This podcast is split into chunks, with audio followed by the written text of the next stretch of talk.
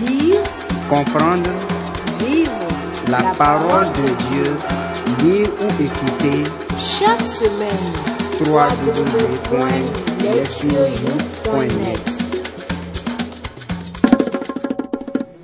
Pentecôte, année A, prier.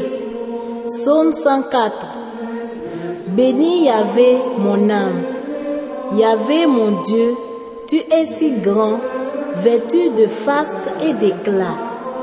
Que tes œuvres sont nombreuses, Yahvé. Toutes avec sagesse, tu les fis, la terre est remplie de ta richesse. Tu caches ta face, ils s'épouvantent.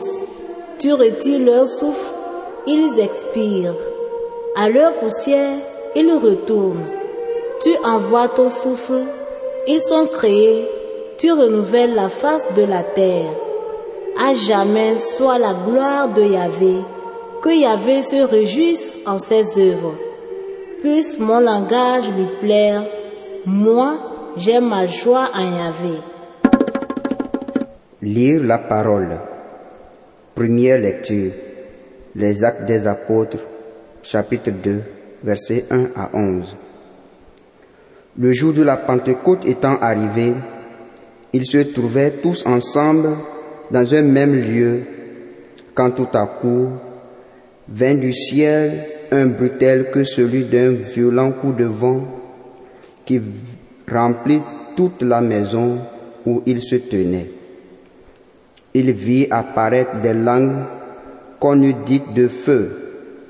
Elles se partageaient et s'en posa une sur chacun d'eux. Tous furent alors remplis de l'Esprit Saint et commencèrent à parler en d'autres langues, selon que l'Esprit leur donnait de s'exprimer. Or, il y avait, demeurant à Jérusalem, des hommes dévots de toutes les nations qui sont sous le ciel. Au bruit qui se produisit, la multitude se rassembla et fut confondue. Chacun les entendait parler en son propre idiome. Ils étaient stupéfaits et tout étonnés. Ils disaient, ces hommes qui parlent, ne sont-ils pas tous galiléens?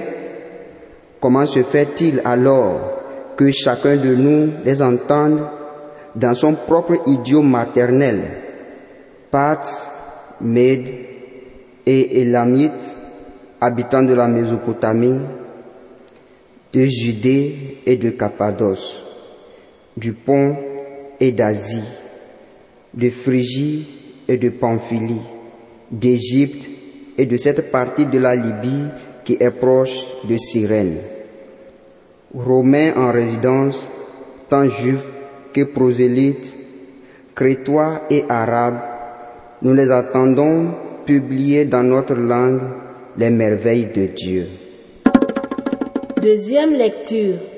Premier épître aux Corinthiens, au chapitre 12, versets 3 à 7, 12 à 13. C'est pourquoi je vous le déclare. Personne parlant avec l'Esprit de Dieu ne dit anathème à Jésus. Et nul ne peut dire Jésus est Seigneur s'il n'est avec l'Esprit Saint.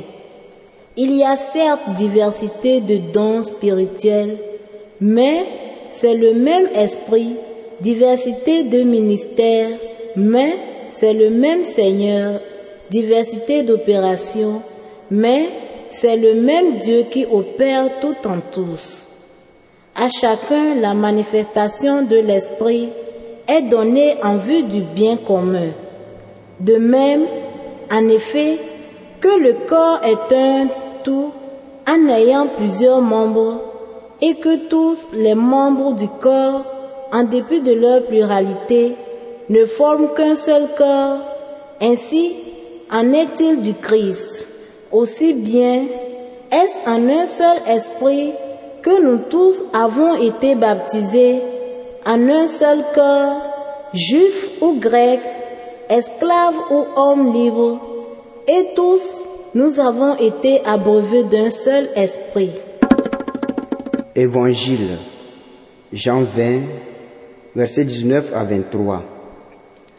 Le soir, ce même jour, le premier de la semaine, et les portes étant closes, là où se trouvaient les disciples, par peur des Juifs, Jésus vint et se tint au milieu, et il leur dit, Paix à vous.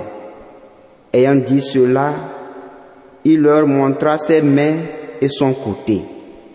Les disciples furent remplis de joie à la vue du Seigneur. Il leur dit alors de nouveau, Paix à vous. Comme le Père m'a envoyé, moi aussi je vous envoie. Ayant dit cela, il souffla et leur dit, Recevez l'Esprit Saint. Ceux à qui vous remettez leurs péchés, ils leur seront remis. Ceux à qui vous les retiendrez, ils leur seront retenus. Entendre la parole, le thème, la voix, le sang et la vie. La venue du Saint-Esprit sur les disciples marque le début de l'Église.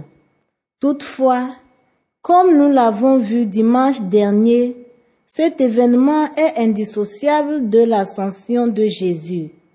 Sans aucun doute, c'est à partir de la Pentecôte que l'Église s'est constituée, s'est développée et s'est étendue. C'est donc à juste titre que nous pouvons considérer la fête de la Pentecôte comme le jour anniversaire de l'Église. Dans la première lecture, Saint Luc prête une grande attention à cet événement, s'appliquant à le détailler. Sa présentation de la venue de l'Esprit, accompagnée par un vent puissant et des langues de feu, contient un ensemble ingénieux de deux doubles références. En hébreu, le mot utilisé pour signifier le vent est le même que celui qui désigne l'esprit. Souvenons-nous d'Ézéchiel 37, versets 9 à 14, où Dieu envoie le vent, l'esprit, pour animer les ossements desséchés des Israélites déchus. Le lieu où les disciples étaient rassemblés s'emplit de vent. Autant dit que l'Esprit de Dieu était présent. Cet Esprit descendu sur eux sous la forme de langue de feu.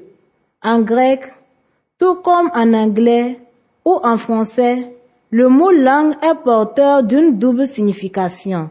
L'organe physique qui se trouve dans la bouche ou le langage. Ce qui suggère qu'en remplissant le cœur des disciples, l'Esprit les rendit capables de parler. Le reste du passage confirme cette capacité. Habités de l'Esprit Saint, ces derniers devinrent alors aptes à communiquer les merveilles de Dieu à une grande variété de personnes qui purent comprendre leur message.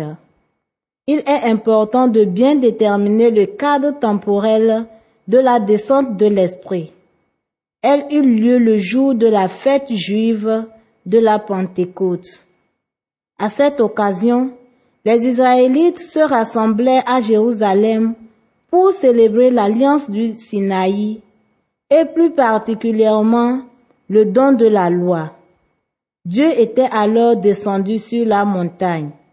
C'est là que Moïse reçut la loi comme un feu brûlant pour que se constitue le peuple d'Israël dont elle allait désormais guider la vie. À Jérusalem, l'Esprit descendit également sur les disciples sous la forme d'un feu qui conduirait leur effort missionnaire et inspirerait la vie de chaque croyant pour toujours. Tout comme le peuple de la première alliance avait reçu le don de la loi sur le Sinaï et commémorait cet événement à la Pentecôte, ainsi la nouvelle communauté du peuple de Dieu, fondée sur la résurrection de Jésus, reçut ce même jour l'Esprit Saint qui dès lors serait son guide. Le jour où l'alliance du Sinaï fut conclue marque la naissance d'Israël. Le jour où l'Esprit fut donné, c'est du christianisme. La communauté nouvelle, ainsi formée, est liée et conduite par l'Esprit Saint. Personne ne prête autant d'attention à cette réalité que Saint Paul. Pour lui, l'Esprit anime toute la vie, mais il va encore plus loin dans le passage que nous lisons aujourd'hui. Il décrit l'Esprit comme l'artisan de l'unité ecclésiale. De fait, c'est lui qui crée la cohérence et l'harmonie entre les membres de la communauté. D'après Paul, l'œuvre de l'Esprit se manifeste d'abord lorsqu'une personne reconnaît et confesse que Jésus est le Seigneur. Beaucoup de ses contemporains avaient rejeté le Christ car ils ne voyaient en lui qu'un être humain ordinaire. Cela étant, ceux qui ont reconnu Jésus comme le Seigneur ont manifestement été amenés à cette conclusion par le Saint-Esprit à l'œuvre en eux. Ensuite, l'Esprit octroie certains dons spécifiques aux membres individuels de la communauté. Ces dons sont divers et il est insensé de se quereller pour savoir quels sont les meilleurs comme le faisaient les chrétiens de Corinthe. Paul montre la folie de ces controverses, soulignant que ces dons sont faits non pour la glorification de la personne qui les reçoit, mais pour le service de la communauté et au bénéfice mutuel de chacun de ses membres. L'Esprit dirige l'Église en lui fournissant les talents et les ministères dont elle a besoin pour bon fonctionnement. Pour parler de cette dernière, Paul utilise en outre l'image du corps, laquelle est riche de sens. Il considère les chrétiens comme les corps du Christ sur la terre parce qu'ils ont tous été abreuvés d'un seul esprit. Si le Christ est la tête et les chrétiens le corps, l'esprit peut être comparé au sang qui coule dans les veines et permet à l'ensemble d'être vivant. L'évangile d'aujourd'hui a déjà été lu le deuxième dimanche de Pâques. La partie que nous retrouvons ici est centrée sur l'envoi des disciples et sur le don de l'Esprit. En premier lieu, il est important de noter le parallèle avec le récit de la création en Genèse 2. Alors que Luc présente la venue de l'Esprit comme la descente des langues de feu, la présence divine, emplissant les disciples, Jean la désigne comme une nouvelle création. En Genèse, Dieu a fait de la première créature humaine un être vivant en insufflant son propre souffle dans une figurine de glaise qu'il avait modelée de la terre. Jésus insuffle le Saint-Esprit dans la personne des disciples. Cela étant dans nos deux textes, le résultat est le même, aussi bien dans les actes des apôtres qu'en Jean, les disciples sont remplis d'une force et envoyés en mission. Dans la description de cette mission, nous constatons une autre différence. Dans les actes, les disciples sont envoyés proclamer le Seigneur ressuscité jusqu'aux extrémités de la terre. En Jean, par contre, leur mission est de remettre les péchés, autrement dit, de pardonner ou de les retenir. Il peut paraître étrange que cette mission soit centrée sur le péché. Toutefois, il est finalement assez facile de le comprendre dans le contexte global de l'Évangile. Quand Jean parle du péché, il se réfère le plus souvent à l'incrédulité. Le plus grand péché dans son évangile est le refus de croire en Jésus en tant que Fils de Dieu. Dans le passage qui nous intéresse ici, Jean, lorsqu'il parle des péchés, se réfère au pouvoir des disciples d'enlever le péché d'incrédulité par le biais de la proclamation qu'ils font de Jésus ressuscité. Dans le même temps, il annonce aussi le jugement de Dieu sur ceux qui continuent à persister dans cette incrédulité, et cela dans la ligne de ce que Jésus a enseigné. Tant dans les actes qu'en Jean, la mission des disciples habilités l'Esprit a un objectif identique. Amener les gens à la foi au Christ ressuscité avec pour conséquence le don de la vie éternelle. À la lumière de ces trois lectures retenues pour la Pentecôte, le Saint-Esprit apparaît comme la vie même de l'Église. L'Esprit est sa voix quand il descend sur les disciples sous la forme de langue de feu et les rend capables de communiquer avec tous. L'Esprit est son sang, il anime le corps du Christ composé de membres dotés de dons divers. Enfin, il est la vie même de cette communauté dans laquelle Jésus l'a insufflé. Pour les disciples, l'Esprit se révéla comme le guide de leur mission. Pour les premiers chrétiens, il était celui qui octroyait une variété de dons grâce auxquels il devait édifier et développer la communauté de foi.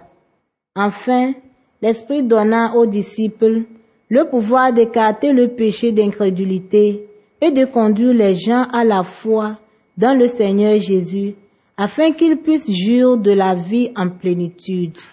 C'est donc très à propos que le psalmiste chante Tu envoies ton souffle, ils sont créés, tu renouvelles la face de la terre. De fait, sa prière se révèle accomplie au jour de la Pentecôte. Écoutez la parole de Dieu. La science nous a appris l'immense pouvoir des éléments tels le feu et le vent. Quand ces éléments sont exploités, ils ont le pouvoir d'actionner de nos machines et de leur faire accomplir des choses incroyables. L'auteur des actes des apôtres n'était certes pas un scientifique au sens moderne du terme, mais il devait avoir une connaissance suffisante des possibilités de ces forces de la nature qui peuvent produire une action et un changement.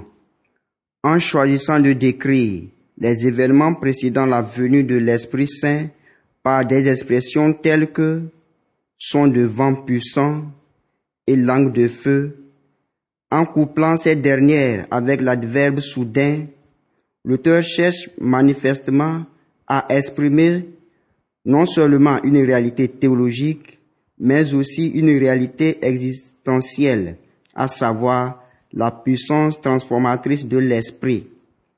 Il est donc compréhensible qu'après avoir parlé de la réception de l'Esprit Saint par les apôtres, ils puissent ajouter qu'ils commencèrent à parler en d'autres langues selon que l'Esprit donnait de s'exprimer.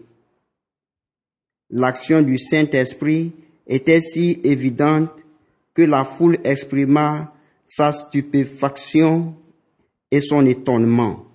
Il disait, Ces hommes qui parlent, ne sont-ils pas tous galiléens? Comment se fait-il alors que chacun de nous les entende dans son propre idiome maternel? Les Gadang au Ghana ont un proverbe qui dit ceci.